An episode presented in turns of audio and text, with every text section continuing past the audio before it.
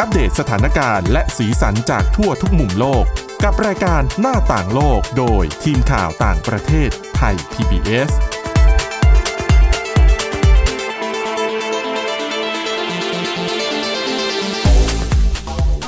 สวัสดีค่ะคุณผู้ฟังต้อนรับเข้าสู่รายการหน้าต่างโลกกันอีกครั้งหนึ่งนะคะสำหรับวันนี้ค่ะ จะเป็นเรื่องราวเกี่ยวกับด้านเทคโนโลยีนะคะ แต่ว่ามาในหลายสาขาเลยนะคะ ไม่ว่าจะเป็นในแง่มุมของเรื่องของความบันเทิงนะคะ อุตสาหกรรมบันเทิง ที่เขาพบว่าโรงภาพยนตร์ในสหรัฐนะคะ ที่ฉายภาพยนตร์ในรูปแบบพิเศษอย่างเช่น ใช้ผ่านจอขนาดใหญ่อย่างจอ IMAX หรือว่าเป็นโรงภาพยนตร์แบบสามมิติ คือมีทั้งรูปรสกลิ่นเสียงอะไรแบบเนี้ย ปรากฏว่ามันสร้างรายได้ให้กับโรงภาพยนตร์ในสหรัฐอเมริกามากขึ้นนะคะ ในขณะเดียวกันค่ะ เรื่องราวเกี่ยวกับเทคโนโลยีและก็สิ่งแวดล้อมยังก็คงเป็นเรื่องที่หลาย ๆ ท่านยังให้ความสนใจอยู่นะคะ ซึ่งเรื่องนี้ค่ะ คุณอาทิตย์สมุนเรืองรัศนทรจะนำเรื่องราวมาเล่าให้เราฟังนะคะ แล้วก็พบกับดิฉันสวรักษ์จากวิวัฒนาคุณค่ะ สวัสดีค่ะ เราไปดูเรื่องของการใช้เทคโนโลยีเข้ามา จัดการกับปัญหาขยะพลาสติก ค่ะ ค่ะ นะคะ ก็จริงๆแล้วอันนี้เป็นการประชุมนะคะ ที่จัดขึ้นในกรุงปารีสของฝรั่งเศสนะคะ เมื่อช่วงปลายเดือนที่แล้วจนถึงช่วงต้นเดือนที่ผ่านมา ค่ะ นะคะ ก็คือคนจัดก็คือโครงการสิ่งแวดล้อมแห่งสหประชาชาตินะคะ คือมีการตั้งคำถามว่า ขยะพลาสติกทั่วโลกค่ะ ที่มีอยู่ประมาณ 400 430 ล้านตันเนี่ยที่ผลิตขึ้นมาในแต่ละปีอะค่ะ เราจะมีวิธีรับมือยังไง อืม นะคะซึ่งจริงๆ แล้วแต่ละประเทศนะคะก็จะมีวิธีที่แตกต่างกันออกไปอยู่แล้ว ค่ะ นะคะไม่ว่าอาถ้าที่เราเห็นกันก็จะเป็นการลดใช้พลาสติกที่ใช้แบบครั้งเดียวอะค่ะ ค่ะ นะคะแล้วก็อ่ามีการจัดการลดขยะแบบเนี้ยก็คือแตกต่างกันออกไปในแต่ละประเทศนะคะ ค่ะ ซึ่งนักนักวิทยาศาสตร์ขององค์การสหประชาชาติเขาประเมินนะคะว่าในช่วงระหว่างปี 1950 ถึงปี 2017อะค่ะ อืม มีขยะเกิดขึ้นมาเนี่ย 9,200 200 ล้านตัน ค่ะ นะคะ และ 7,000 ล้านตันเนี่ยก็คือไปอยู่พวกตามกองขยะอะค่ะ ค่ะ ที่ภูเขากองขยะที่เราเห็นเห็นๆกันนั่นเองนะคะ อืม ซึ่งแน่นอนว่าขยะพลาสติกก็เป็นปัญหาที่ใหญ่มากๆนะคะ แล้วก็ ค่ะ สร้างผลกระทบต่อสิ่งแวดล้อมอย่างมากเลยนะคะ นักวิทยาศาสตร์ทั่วโลกเองตอนนี้ก็มีการหันมาคือพัฒนาเทคโนโลยีต่างๆอะค่ะ ที่จะมาจัดการกับปัญหานี้ ค่ะ นะคะ ไม่ว่าจะเป็นการผลิตวัสดุทางเลือกที่จะนำมาใช้แทนพลาสติก ค่ะ ก็คือวัสดุนั้นเนี่ยจะย่อยสลายได้ อืม นะคะแล้วก็ยังพัฒนาเทคโนโลยีเพื่อจะกำจัดพลาสติกเหล่านี้ค่ะ ค่ะ ที่มีอยู่นะคะ โครงการสิ่งแวดล้อมแห่งสหประชาชาตินะคะ เขาบอกว่าด้วยเทคโนโลยีที่เรามีอยู่ในปัจจุบันที่มีอยู่แล้วนะคะ ค่ะ รวมทั้งการ reuse แล้วก็ recycle เนี่ย จะทำให้เราเนี่ยสามารถลดขยะพลาสติกได้ถึง 80%ภายในปี 2040 ค่ะ นะคะ แต่ว่าผู้เชี่ยวชาญด้านชีวะอ่าชีววิทยาเคมีอะค่ะก็ออกมาออกมาบอกนะคะ ว่าจริงๆแล้ว กระบวนการที่เราจะกำจัดอะค่ะ มันควรเริ่มตั้งแต่ต้น ก็คืออ ม ตั้งแต่คนที่ผลิตออกมา ค่ะ ก็คือควรจะรู้อยู่แล้วว่าสินค้าของคุณนะคะจะสิ้นสุดอายุการใช้งานยังไง อืม แต่ว่าเดี๋ยวนี้สิ่งที่เราเห็นก็คือหลาย ๆ ที่ก็ผลิตออกมาผลิต อ่า ออกมา แต่ว่าไม่ได้คิดว่าสินค้าตรงนั้นนะคะ จะมีจุดจบยังไงอะค่ะ ค่ะ นะคะก็เลยเป็นที่มาที่เขามาพูดถึงเทคโนโลยีที่จะใช้กำจัดสิ่งเหล่านี้ค่ะ ซึ่งที่อังกฤษเองนะคะ ศูนย์ นวัตกรรมด้านขยะพลาสติกเนี่ยเขาก็มีการพัฒนาเทคโนโลยี ก็คือจะใช้เทคโนโลยีชีวภาพอะค่ะ จะใช้จุลินทรีย์แล้วก็แบคทีเรียในดินเนี่ยในการ ย่อยสลาย ใช่ในการย่อยสลายนะคะ ค่ะ แต่ว่าก็อย่างที่บอกว่าคือควรจะคิดแบบให้รอบด้านนะคะ ค่ะ นะคะ แล้วก็ตอนนี้เนี่ย แต่ละประเทศแต่ละระบบเนี่ยคือแตกต่างกันมากนะคะ สิ่งที่จะทำให้เทคโนโลยีที่จะนำมาใช้กำจัดพลาสติก ที่จะได้ผลจริงๆอะค่ะ ก็คือต้องมีการร่วมมือกันจริง อืม ๆ ก็คือต้องพูดคุยกันนะคะแล้วก็ต้องให้ไปในทิศทางเดียวกัน ค่ะ ซึ่งนอกจากขยะพลาสติกแล้วนะคะ ก็ยังมี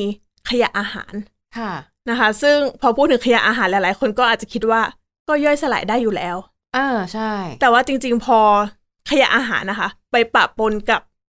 อาหารประเภทอื่นๆนะคะ ก็ทำให้หมักหมม อืม แล้วก็เน่านะคะ ค่ะ ก็เลยเป็นอีกหนึ่งปัญหาเหมือนกันที่เขาก็พยายามที่จะแก้ปัญหาตรงนี้เหมือนกันนะคะ แล้วก็เลยมี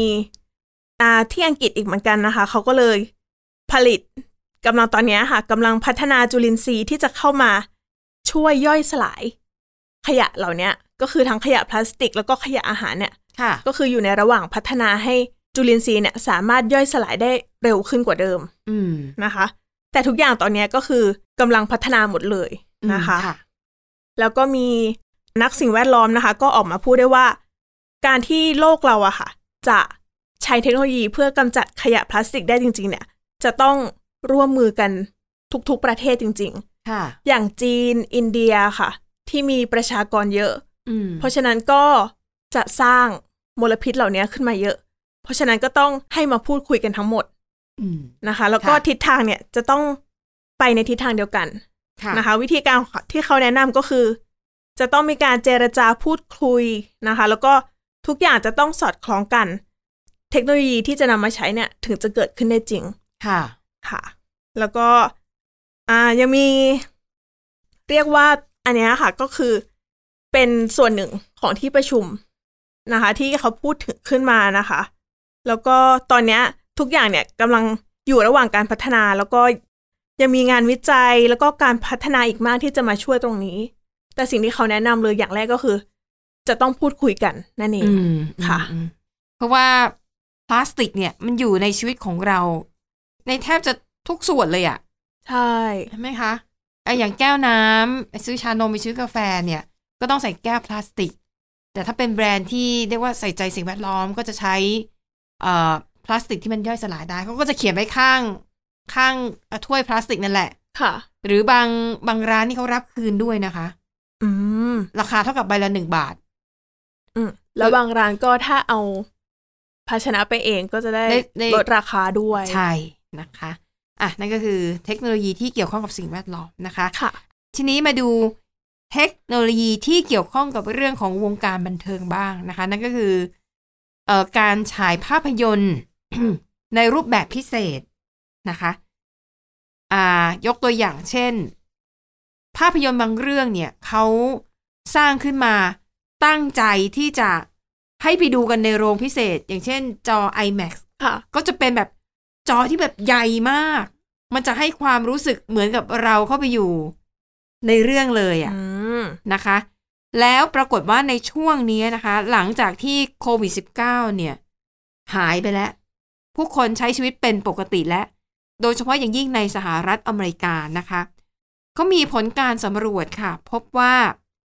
ในกลุ่มของผู้สร้างภาพยนตร์ แล้วก็ผู้ที่เกี่ยวข้องกับธุรกิจโรงภาพยนตร์ชั้นนำในสหรัฐนะคะ ให้ข้อมูลที่ตรงกันว่า ตอนนี้เนี่ยผู้ชมในสหรัฐนะคะ ต้องการสัมผัสกับประสบการณ์แปลกใหม่ที่น่าสนใจในการชมภาพยนตร์ ค่ะ คือแม้ว่าตอนนี้มันจะมีสตรีมมิ่งหลายค่าย อืม ที่เราไม่ต้องไปดูที่โรงภาพยนตร์ก็ได้ ค่ะ ก็คือเดี๋ยวเข้าโรงสักพักหนึ่งเดี๋ยวเขาจะเอามาลงในสตรีมมิ่งแต่หลายคนบอกว่ามันไม่ได้ฟิล อืม ยิ่งถ้าเป็นหนังทุนสร้างอลังการกราฟิก CG เยอะๆ มันต้องไปดูโรงใหญ่ๆ เสียงมันจะได้กระหึ่ม ค่ะ ใช่ไหมคะ คนกลุ่มนี้มี อืม และบางคนก็ยังรู้สึกว่าอยากจะได้สัมผัสประสบการณ์ที่มันขั้นกว่า นั่นก็คืออ่าอย่างที่บอกโรงภาพยนตร์แบบจอ IMAX แล้วก็โรงภาพยนตร์ที่สามสี่ห้าหกมิติอ่ะ ค่ะ ก็คือเรานั่งไปเก้าอี้อาจจะสั่น อ๋อ ให้เข้ากับเนื้อเรื่อง ค่ะ แล้วจะมีกลิ่นเข้ามาให้มันสอดคล้อง อืม กับเนื้อเรื่อง หรืออาจจะมีควัน อ่า มีละอองน้ำอะไรแบบเนี้ย ค่ะ นะคะ เขาบอกว่า จริง ๆ แล้วเนี่ยนะคะ ยอดขายตั๋วชมภาพยนตร์นะคะ ทั้งในสหรัฐและอเมริกาเนี่ย คือเป็นโรงแบบธรรมดา มันลดลงไป 16เปอร์เซ็นเมื่อเทียบกับปี 2019 ค่ะ ตอนนั้นโควิดยังไม่ได้ระบาดนะ มันระบาดช่วงแบบปลายปี แต่ว่าโรงภาพยนตร์ที่ใช้เทคนิคพิเศษ อย่างภาพยนตร์เรื่อง Top Gun Maverick อันนี้เป็นภาคล่าสุดนะคะ ค่ะ แล้วก็อย่างเรื่องอวตาร The Way of Water ก็เป็นภาคล่าสุดเหมือนกัน แล้วฉายในโรงแบบรูปแบบพิเศษ ยอดขายตั๋วเพิ่มขึ้นนะคะ คุณจิมออนนะคะ ประธานฝ่ายจัดจำหน่ายของบริษัท Universal Picture ในสหรัฐค่ะ เขาบอกว่า กลุ่มคนดูเนี่ย จะมีความรู้สึก ตื่นเต้นไปการไปชมภาพยนตร์ในโรงหนัง ค่ะ ในรูปแบบพิเศษใช่ไหมคะ ใช่ คือแค่ไปดูในโรงหนังก็ตื่นเต้นแล้วเพราะว่าสามปี อืม ที่ผ่านมาไม่ได้ไม่ได้ไปเข้าโรงเลย ค่ะ แต่ทีนี้ในเมื่อมีโอกาสแล้วอยากจะสัมผัสประสบการณ์ที่มันเหนือขั้นเหนือขั้นไปมากกว่าอีกนะคะ อยากจะได้สัมผัสกับสิ่งที่ยิ่งใหญ่ยอดเยี่ยม แล้วก็เปี่ยมด้วยประสบการณ์มากที่สุดเท่าที่จะเป็นไปได้นะคะ ดังนั้นค่ะ โรงภาพยนตร์หลายแห่งนะคะ ก็พยายามที่จะนำเทคโนโลยีเข้ามาใช้ในการฉายภาพยนตร์ เพื่อให้ผู้เข้ารับชมเนี่ยได้รับประสบการณ์ที่ดีขึ้น ไม่ว่าจะเป็นจอฉายภาพยนตร์ที่ใหญ่ขึ้น ค่ะ ระบบเสียงแบบพิเศษ ที่นั่งที่สามารถขยับ อืม ตอบสนองตามเนื้อเรื่อง แล้วก็การใช้เทคนิคพิเศษเพื่อเสริมบรรยากาศต่างๆนะคะ มีบริษัทวิจัยด้านการตลาดค่ะ ประเมินว่าการฉายภาพยนตร์ในรูปแบบพิเศษแบบนี้นะคะ ช่วยเพิ่มยอดขายตัวภาพยนตร์ในสหรัฐได้ถึง 16.7% ค่ะ เมื่อเทียบกับปี 2019 นะคะ แล้วก็ยังพบว่าเมื่อปีที่แล้วนะคะ ปี 2022 โรงภาพยนตร์แบบฉายในรูปแบบพิเศษเนี่ยนะ ในอเมริกาเหนือนะคะ มีมากถึง 1,940 แห่ง สูงขึ้น 4.4%เมื่อเทียบกับปี 2021 นะคะ รวมถึง ค่ะ จอ iMac ด้วย ซึ่งแน่นอน ตัวดิฉันเนี่ยไม่เคยเข้าไปดูโรงภาพยนตร์แบบ IMAX นะคะ แต่รู้ว่าราคามันสูงกว่าโรงภาพยนตร์ปกติ ค่ะ เยอะพอสมควรนะคะ ก็ต้องแน่นอนมันต้องแลกกับประสบการณ์ ใช่ เทคนิคอะไรที่มันเพิ่มขึ้นมาอืมนะคะ แล้วก็ อย่างเครือบริษัท B&B นะคะ เป็นบริษัทที่ดำเนินธุรกิจโรงภาพยนตร์ 531 แห่งใน 14 รัฐค่ะ เขาก็มีโรงภาพยนตร์บางส่วนนะคะ ที่ใช้เทคนิคพิเศษ อย่างเช่น เก้าอี้ปรับอุณหภูมิได้ด้วยนะ ไม่ใช่แค่ขยับได้ ปรับอุณหภูมิได้ ค่ะ ระบบเสียงเสมือนจริงนะคะ ซึ่งเขาบอกว่า ยุคหลังโควิด -19 นะคะ ยอดการขายตั๋วแบบฉายพิเศษพุ่งสูงขึ้นกว่าในอดีต แล้วก็อย่างโรงภาพยนตร์ที่มีหลาย ๆ โรงในหนึ่งสาขา ที่ ค่ะ เขาเรียกว่า multiplex เนี่ยนะคะ รายได้ครึ่งหนึ่งมาจากการฉายภาพยนตร์ในรูปแบบพิเศษ อืม ทั้งๆทที่ถ้าหากย้อนกลับไปก่อนที่จะเกิดการระบาด รายได้จากการฉายภาพยนตร์รูปแบบพิเศษอยู่ที่ 30%เท่านั้น ค่ะ แต่พอหลังโควิด -19 มันเพิ่มขึ้นมาเป็น 50%น อ๋อะ คะ แล้วก็มีแนวโน้มว่าความต้องการของคนดูจะเพิ่มมากขึ้น ก็เลยมีการลงทุนเพิ่มเติมนะคะ ปรับปรุงจอภาพยนตร์ของเดิมที่เป็นแบบธรรมดาเนี่ย ให้มันกลายเป็นรูปแบบพิเศษ อย่างเช่นเป็นจอ IMAX นะคะ แล้วที่สำคัญไม่ใช่แค่ผู้ประกอบการโรงภาพยนตร์ ผู้สร้างภาพยนตร์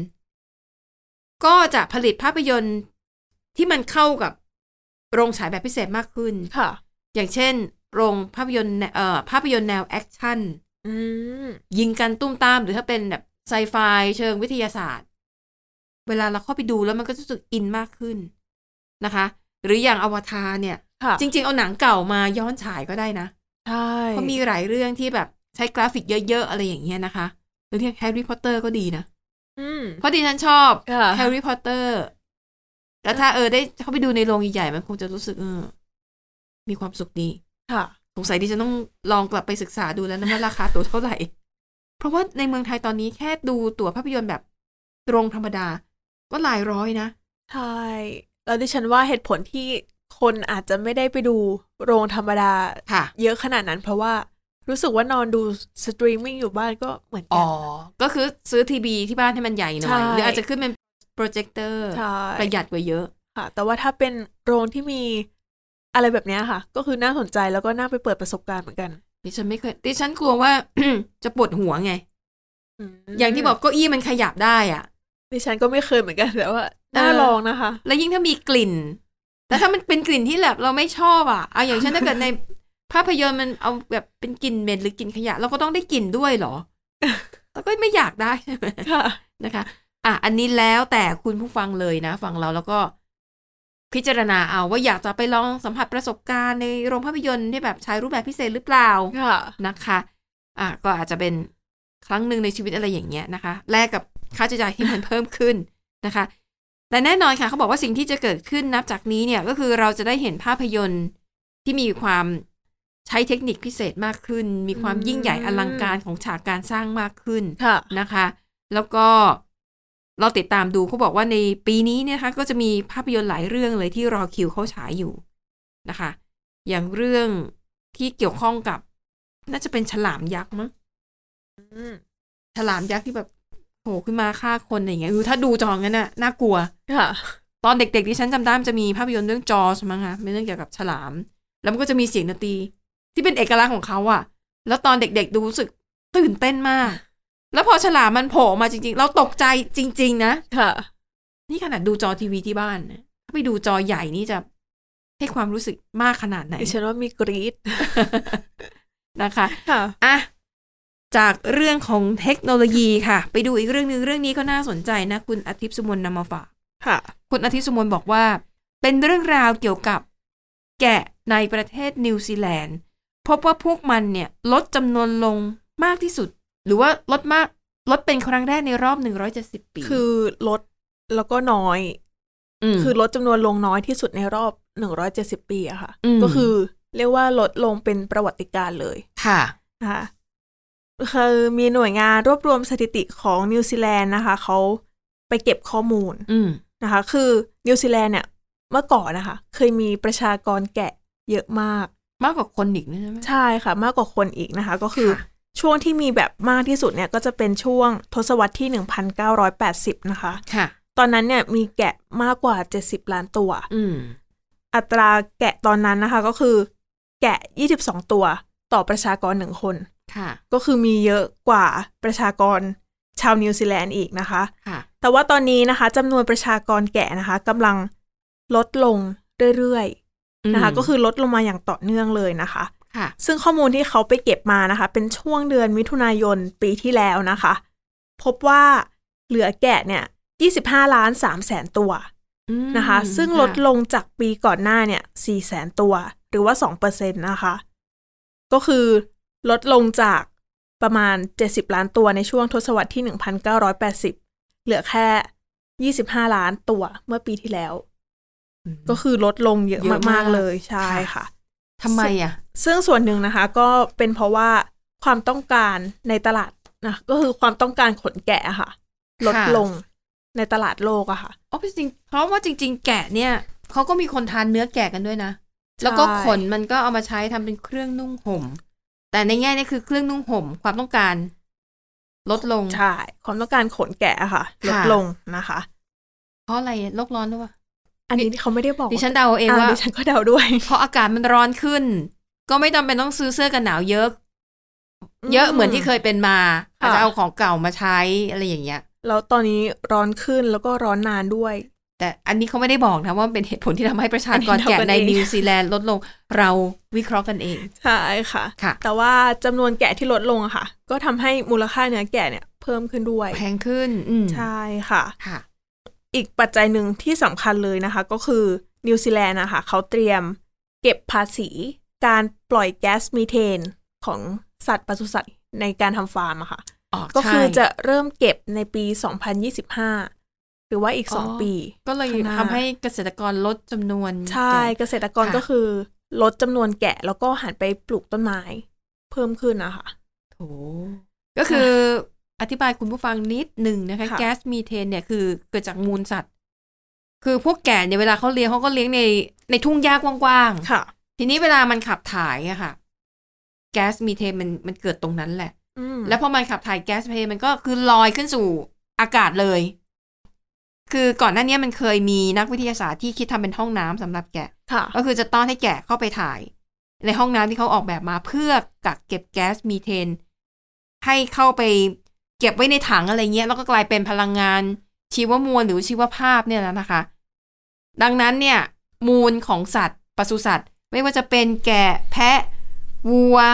หรือหมูพวกเนี้ย คือมันมันเป็นตัวการของแก๊สมีเทน แล้วมันมีเทนเนี่ยเขาบอกว่าเป็นตัวการของแก๊สเรือนกระจกที่มันร้ายแรงอะ ใช่ ร้ายแรงกว่าคาร์บอนไดออกไซด์ด้วย ใช่ค่ะ แล้วถึงจะมี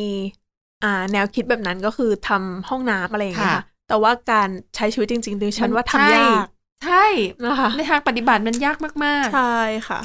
นะคะแล้วก็เนี่ยค่ะ เกษตรกรก็เลยหันไปปลูกต้นไม้เพิ่มขึ้นนะคะ แล้วก็ลดจำนวนแกะลง อืม นะคะ ซึ่งก็มีคนเลี้ยงแกะคนหนึ่งนะคะอ่าเป็นคนที่เคยทำฟาร์มแกะนะคะ ก็เลยมาบอกว่าต่อไปอะค่ะ อาจจะต้องหันไปซื้อเนื้อแกะจากประเทศอื่นหรือเปล่า เพราะว่าถ้าเกษตรกรในนิวซีแลนด์ลดจำนวนแกะลงอะค่ะ ค่ะ ก็อาจจะต้องไม่เพียงพอต่อการบริโภค ม อาจจะต้องไปซื้อแกะจากประเทศอื่น เอามาบริโภคแทน ค่ะ หรือเปล่านะคะ แล้วก็คือเนี่ยค่ะ การความต้องการในตลาดที่ลดลงอะค่ะ แล้วตอนนี้นะคะก็มีความต้องการจากความต้องการเนื้อแกะจากตลาดจีนที่เพิ่มขึ้น ค่ะ ก็คือตอนนี้เขาก็หันไปเร่งผลิต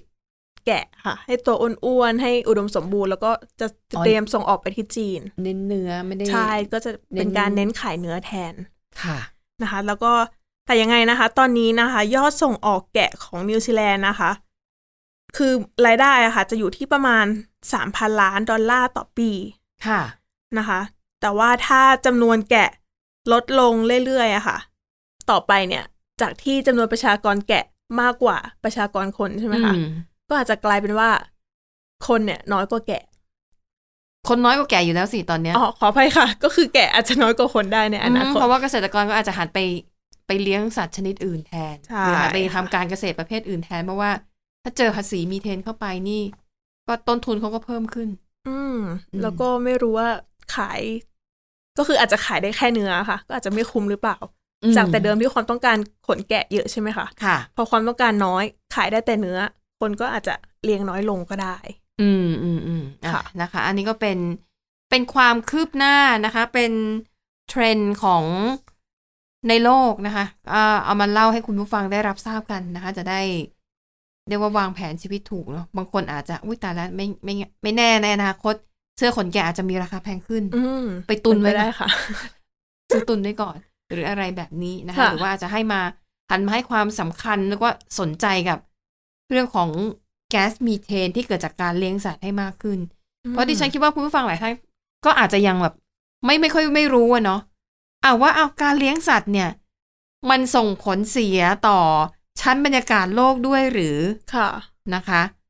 ก็จริงๆมันก็เป็นปัญหาที่เกิดขึ้นทั้งโลก ก็เป็นส่วนหนึ่งที่ทำให้โลกร้อนนั่นแหละ อืม ถ้าพูดง่าย ๆนะคะ ค่ะ ทีนี้มันก็ขึ้นอยู่กับรัฐบาลของแต่ละประเทศว่า อืม จะให้ความสำคัญกับการแก้ปัญหานี้มากน้อยแค่ไหน ค่ะ นะแต่ถ้าเจอเข้มๆแบบนิวซีแลนด์นี่ก็เห็นใจเกษตรกรเหมือนกัน อืมแต่อาจจะทำให้เกษตรกรหันมาปลูกต้นไม้กันเยอะขึ้น แล้วก็อาจจะช่วย ให้โลกดีขึ้นก็ได้ ค่ะ